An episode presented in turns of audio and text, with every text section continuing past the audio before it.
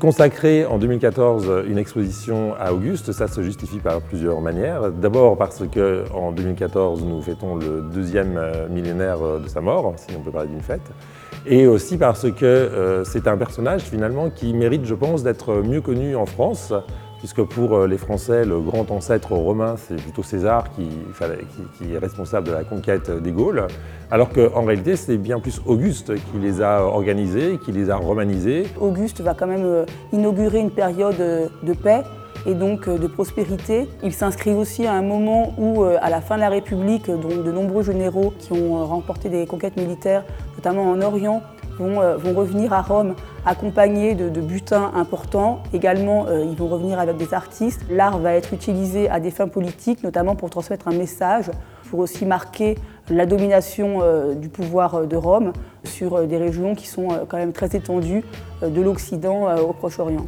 On voit apparaître surtout des formes qui sont des formes d'art, d'expression artistique qui sont réclamées par le public. Donc l'art n'est pas vraiment au service du pouvoir uniquement, il sert comme toujours une clientèle en fait et c'est vrai que sa clientèle la plus importante va être le pouvoir, le pouvoir impérial, le pouvoir du maître de Rome. On a essayé de montrer aussi dans l'exposition comment cette personne qui a une carrière politique hors norme, donc qui a marqué de son sceau euh, toute l'histoire du bassin méditerranéen, a aussi évidemment une dimension euh, plus humaine. Par rapport à ses prédécesseurs, par rapport à César ou par rapport à ses successeurs comme Néron, c'était un homme plutôt euh, qui semblait équilibré, un bon administrateur. Ce qui me tiendra à cœur, c'est que l'image d'Auguste évolue un peu dans la mentalité des gens qui ont quelques idées sur lui, qui euh, s'imaginent qu'Auguste c'est une espèce de super empereur, comme on l'imagine à l'époque romaine, c'est-à-dire un personnage tout puissant, un peu despotique.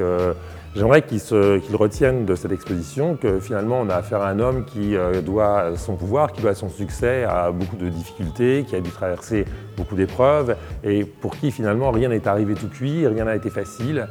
Euh, je dirais que c'est un homme normal, même si ce terme est un peu galvaudé aujourd'hui. Enfin, en tout cas, voilà, c'est un, homme qui a une vie euh, tranquille.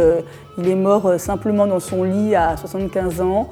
Donc, c'est aussi un, homme avec, avec ses doutes et ses et ses ambitions.